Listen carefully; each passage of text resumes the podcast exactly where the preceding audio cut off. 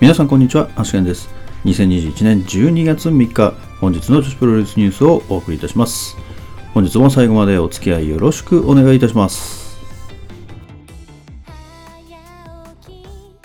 それでは本日もニューストピックスから参りたいと思います。え本日はですね、まずはアクトレスガールズから、アクトレスガールズ12月13日、コーラケンホール大会の全対戦カードが決定しております。まず第1試合、タッグマッチ、 noki-A、さくらんぼニータ組 VS 松井美沙、三浦亜美組。第2試合、スリーウェイタッグマッチ、ミー、アミクラ、リナ組 VS 谷桃、向後桃組 VS 入江彩乃桜井優子組。第3試合、タッグマッチ、安川惡斗一夜限りの復帰戦。惡斗、安納サオリ組 VS 澄川菜摘、夏木組。第4試合シングルマッチ、マリ VS 誠。セミファイナルピュア J 認定無差別級選手権試合王者レオン VS 挑戦者高瀬美幸。メインイベント6人タッグマッチ、さき、清水光、水森ゆな組 VS 関口×青野美久、尾崎妹加組となっております。え本日は試合がなかったので、明日のこういう予定に参りたいと思います。えまずは明日は10時からチョコレートプロレスの配信があります。えそれからスターダムが新宿フェイスで11時半より、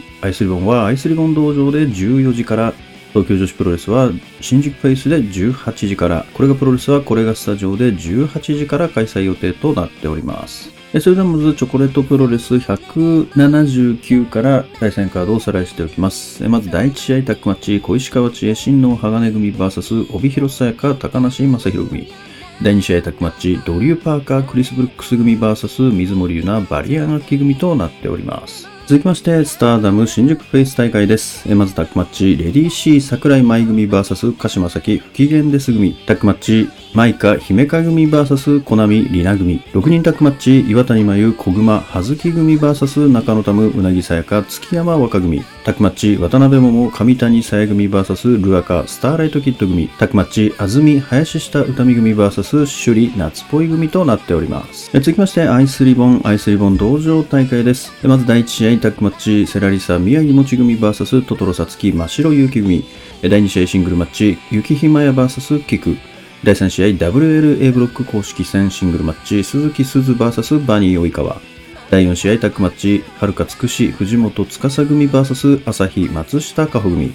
第5試合 WLA ブロック公式戦シングルマッチ星ハムコ VS 藤田茜となっております。続けて東京女子プロレス新宿フェイス大会です。まずインターナショナルプリンセス王座次期挑戦者決定時間差入場バトルロイヤル。出場選手は鈴目荒井幸ハイパーミサオ、角田直、中島翔子、伊藤真希、辰巳梨花、天満のどかとなっております。えタッグマッチ、山下美優、宮本もか組 VS 水木、遠藤有栖組。シングルマッチ、坂崎優香 VS 小橋まりか。タッグマッチ、ノア光、楽組 VS 上福幸、桐生真宙組。タッグマッチ、愛の雪、原宿ポム組 VS 渡辺美優、猫春菜組となっております。で、これがプロレスの方はですね、一応参戦選手にですね、花園桃勝選手の名前がありますが、対戦カードは不明となっております。えそれでは Today's Impressions ですけれども、まずですね、アクトレスガールズの12月13日、コーラケンホール大会の全対戦カードが発表となっております。えそうですね、これ全体的にこうね、えカードを見てみるとですね、まあなんか集大成的なね、感じちょっとしますよね。まあ、このアクトレスガールズのですね、後期を支えた、 noki-A 選手、まあ、それからサクランボニータ選手も、まあ、第1試合でですね、タッグを組んで、まあ、これに対するは松井美沙選手と三浦亜美選手ということで、まあ、若い2人がこのベテランに対してですね、戦う、まず第1試合というところと、まあ、第2試合はですね、まあ、今、ナウなですね、このタッグチームで行われるスリーウェイマッチというところ、そして第3試合では惡斗選手の復帰、それから安納サオリ選手の試合、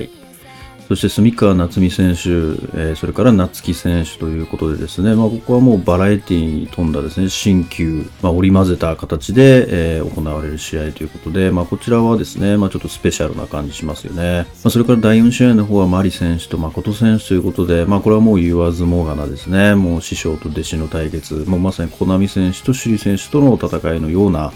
まあ、そんなような感じですよね。まあ、これは非常にエモい試合になるんじゃないかなと思いますね。まあ、誠選手もですね、やっぱり試合のオファーを受けた時に、まあ、泣いちゃったみたいなことを言ってましたけれども、いや、本当にこの試合はですね、非常に楽しみだなと思いますね。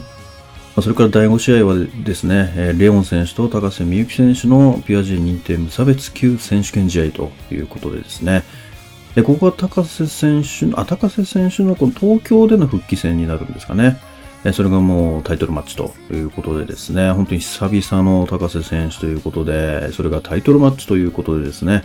非常にまたこれも楽しみかなというところ。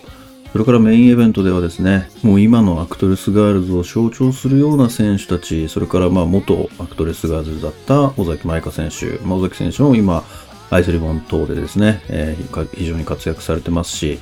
ま、それから水森選手なんかは本当にカラーズにですね、もう結構初期の方からですね、結構参戦して、まあ、崎選手とはまトロピカワイルド、それで、崎選手は清水選手とギャラパンですね、えー、組んでるまあこれはもうなんかタッグチームのミックスみたいなね、感じになってますし、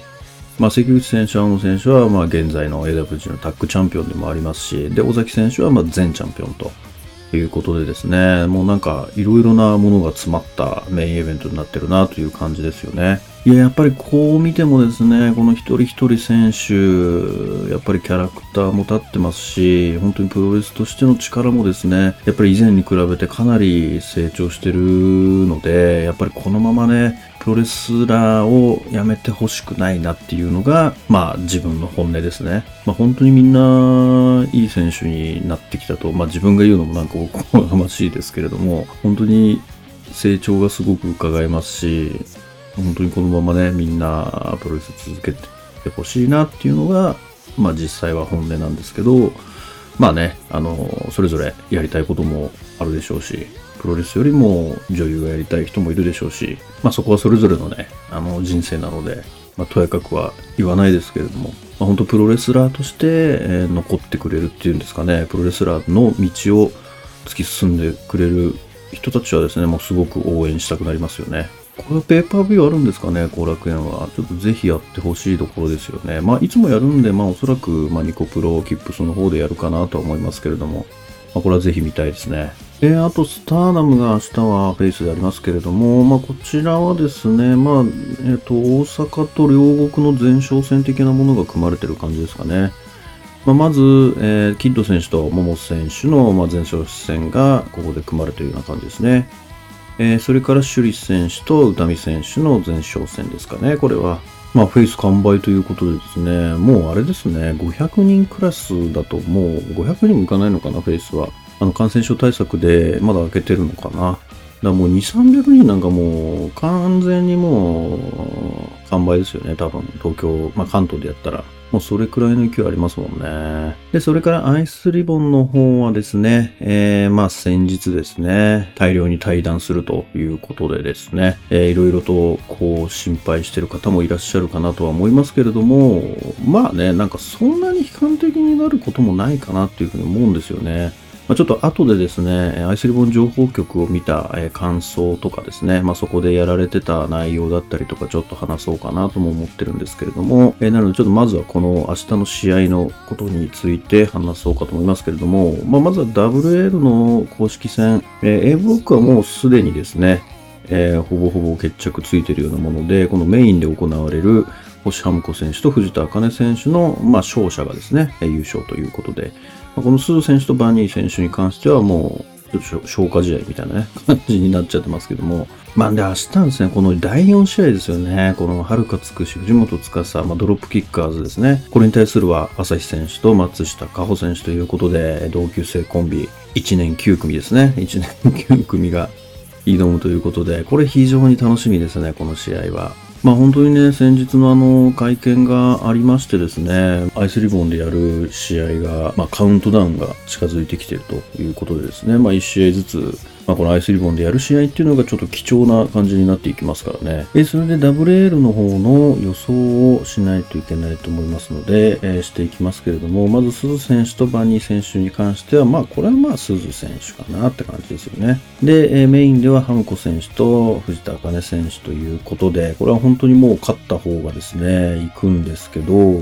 これドローになるとですね、これ藤田茜選手が、えー、キャリア短いので、ハムコ選手より、これは勝利になりますね。だからハムさんはもう勝つしかないということですよね。ここは、そうだなハムさんに行ってほしいな。ハムさんに行ってほしいので、えー、星ハムコ選手の勝利にしたいなと思いますね。えー、それから明日は東京女子プロレス、明日は新宿フェイスなので、まあ、スターダムの後にやるっていうような感じですかね。なんかその並びもすごいですけどね。スターダムからの東京女子ね、この 並びも結構すごいですけども。なんか入れ替わるときにちょっとすれ違ったりとかもしそうな感じですけどね。で、えー、明日はですね、インターナショナルプリンセス王座次期挑戦者決定バトルロイヤルが行われるということでですね、8選手決定してますけれども、まあどうですかね、この中で言うと、誰が優勝してほしいかなって見ていくと、ちょっとですね、これ、スズメ選手とか来たら面白いなと思うんですよね。まあ、まずこの8人の中にスズメ選手が入ったのもすごいですけども、やっぱりそれだけみんなに期待されてるんだと思うんですよね。いや、ほんとスズメ選手いい選手ですよね。だからもうちょっとスズメ選手にちょっと一回チャンスをあげてほしいなと思いますけどもね。まあ、新井選手でもまあいいかなとは思いますけども、まあちょっととまだ早いかなっていう感じがして、まあ早いかなっていうか、もうちょっとこう貯めてほしいなみたいな、まあそっちの方ですかね。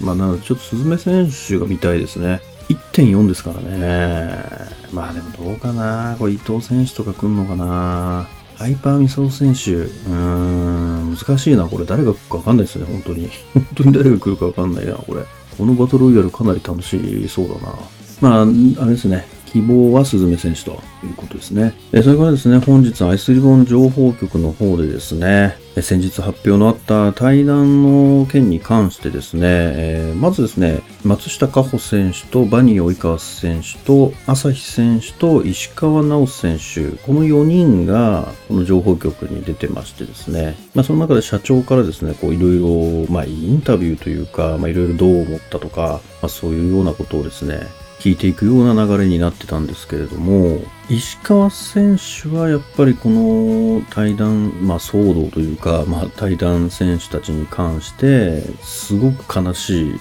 ショックを受けてるっていう感じがあってですね、やっぱりもう、ちょっとその思い出すだけでもう泣いてるような状態で、やっぱり一緒にずっとやってたかったっていうことをですね、まあ、しきりに言ってたんですけれども、まあ、その他3人、えー、松下選手、バニー選手、朝日選手に関しては、まあ本当に辞めていく選手たちに関してはもう特に別に辞めるなら辞めればっていうようなスタンスで、で、本当にバニー選手が言ってたのは、本当になんか残った選手がかわいそうだったりとか、残された選手たちみたいな感じで、出ていく選手たちがもうあたかも主みたいな感じで言われるのが非常にまあ心外だと。残されたわけじゃなくて、私たちはいつもと変わらないんだっていうね、そういうスタンスで、まあ、例えばだから、残りますか残りませんかって言われた時に、残りますって選択したんだったら、まあ、残された人たちなんでしょうけど、そうじゃなくて、手に出ていったわけですから、それはおかしいっていうことですよね。残されたわけじゃないと。まあなんかその話を聞いたら確かにと思ってね、なんかバーニー選手は本当にもう完全に、なんていうんですかね、切り替えてというか、まあそもそも別に出ていくなら出ていけばっていう感じでいましたし、まあ朝日選手も同じですよね。で、松下加穂選手に関してもまあそんな感じで、まあ特に補修した感じはなかったですね。その出ていく選手たちに対して。まあむしろですね、もうさらにアイスリボンをですね、ここから良くしていこうというですね、本当に意識がなんか芽生えたような感じがしてですね、もう何クソっていうね、まあなんかそんなような気持ちがなんか見えたかなと思って、逆に非常に楽しみになりましたね。で本当にその中で対照的だったのは本当市川直選手で、もう本当に一人メソメソしてて、もうずっと泣いてましたね、ほぼ。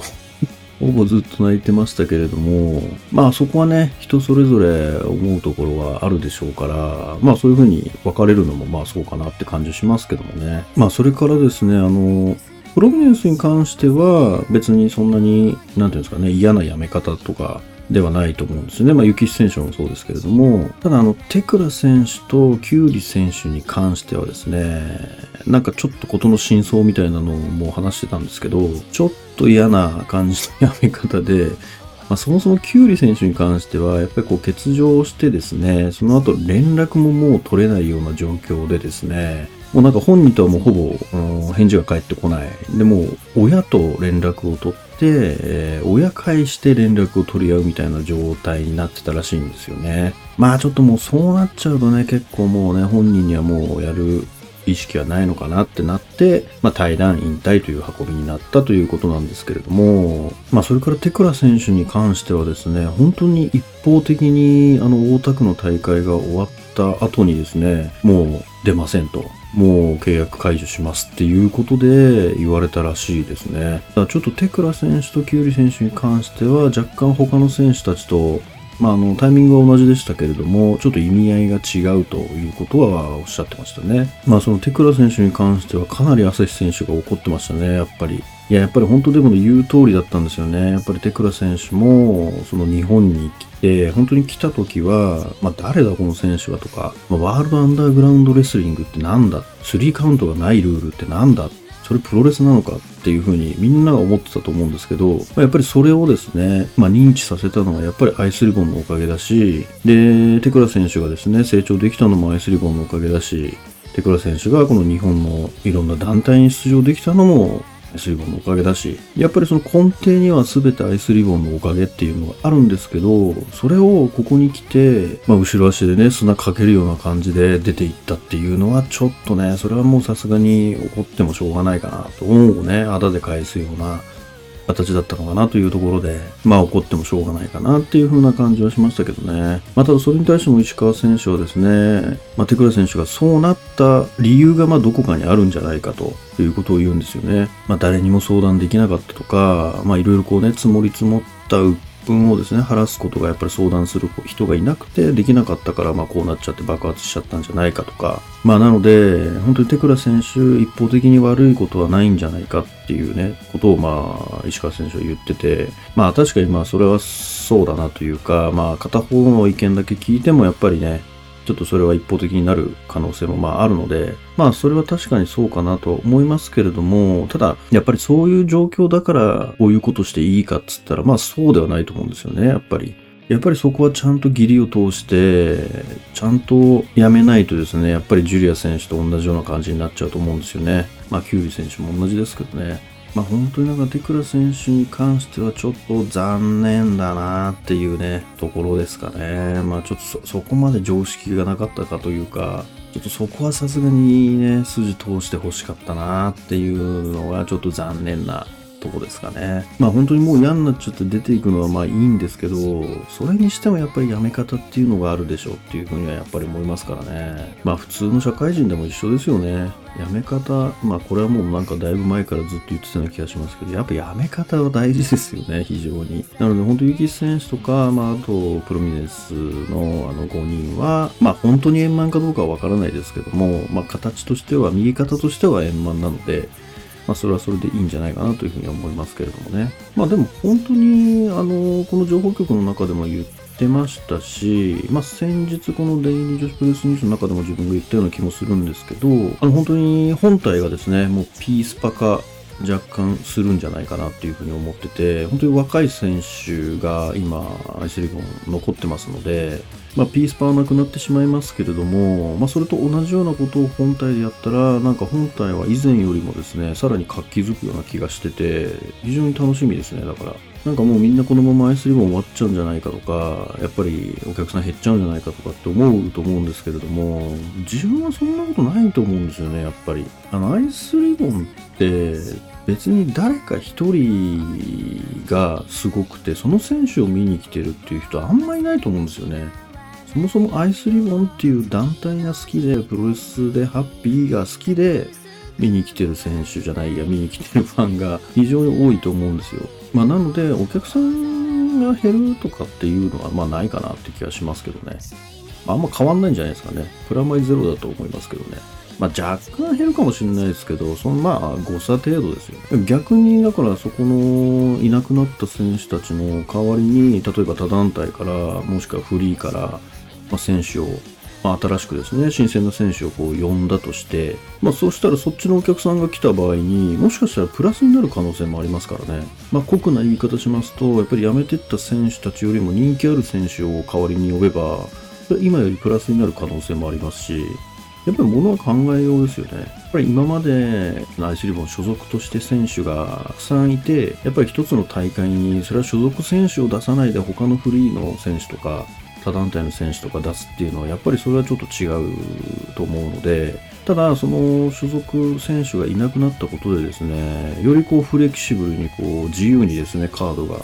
組めるようになるとそれはそれでやっぱり新鮮味も増しますしやっぱり今までこうアイスリボンに上がったことがないような選手が来れば当然そのファンもですね引き連れてくることができますしでそこで見て他のアイスリボンの選手見てファンになる方もいるかもしれないしだからある意味チャンスなんじゃないかなと思いますよね。だからそのやっぱり今日のその情報局見てて、本当になんか頼もしかったなと思いましたね。まあ、特に朝日選手は。朝日選手すごい頼もしかったですね。あの、佐藤はじめ社長はですね、本当にやっぱりそのアイスリボンもうダメなんじゃないかとか、やっぱりこう主力の選手たちがやっぱり一気にこう大量にですね、離脱したことによって、まあ、そう思われたりとか、いろんななんか変なレッテルを貼られることをすごく嫌って、で、えー、まあ、そんなレッテル貼られるくらいだったら解散した方がいいんじゃないかって思ったらしいんですよね。だけど、まあ、それで、それをこう解散した方がいいんじゃないかって思ったっていうことを言っててて、で、その時に朝日選手が、いや、解散なんかないですよ。私一人でもアイスリボン続けますからって言ったんですよね。もうその言葉、痺れましたね、もう。もう泣きそうになりましたね。いやー、すごいなと思って、あの、本当に休業してた時の朝日選手とは本当に見違えるように強くなったなと思いましたね。で、つくし選手がですね、本当 IC クロスインフィニティのチャンピオンにもなって、もう本当にもう若い選手たちで、このアイスリボンをですね、復活とかじゃないんですよね、だから。なんか復活とか、えー、戻すとか、そういうことじゃなくて、まあ、落ちてないんで、落ちてないから、戻すとか復活するとかそういうことではなく、まあ、さらに今よりもとなんか上に上がるこれはいい機会なんじゃないかなって思いますからなんかこうねここ最近やっぱりまあアイスリボンだけじゃなくてスターダム以外の団体はずっと足踏み状態だったと思うんですよね。ただこのアイスリボンの大量離脱のおかげで、その足踏み状態からですね、一気にこうステップアップする、これはチャンスなんじゃないか、そういう時なんじゃないか。時は来たですよね、まさに。もうなんかそういう感じがすごくしましたね。だから来年が本当に楽しみですね、アイスリボン。非常に楽しみです。これ多分ですね、この情報局まだ無料で見れると思いますので、えー、ぜひですね、えー、ちょっと興味を持ちましたらですね、これ見ていただけると、まあ、面白いかなと思いますので、えー、ぜひご覧になってみてください。えー、それでは本日の女子プロレスニュースはここまでとしたいと思います。もしこのニュースが良かったと思いましたら、高評価の方お願いいたします。また、毎日ニュースの方更新しておりますので、ぜひチャンネル登録の方もよろしくお願いいたします。えー、それではまた明日最後までお付き合いいただきましてありがとうございました。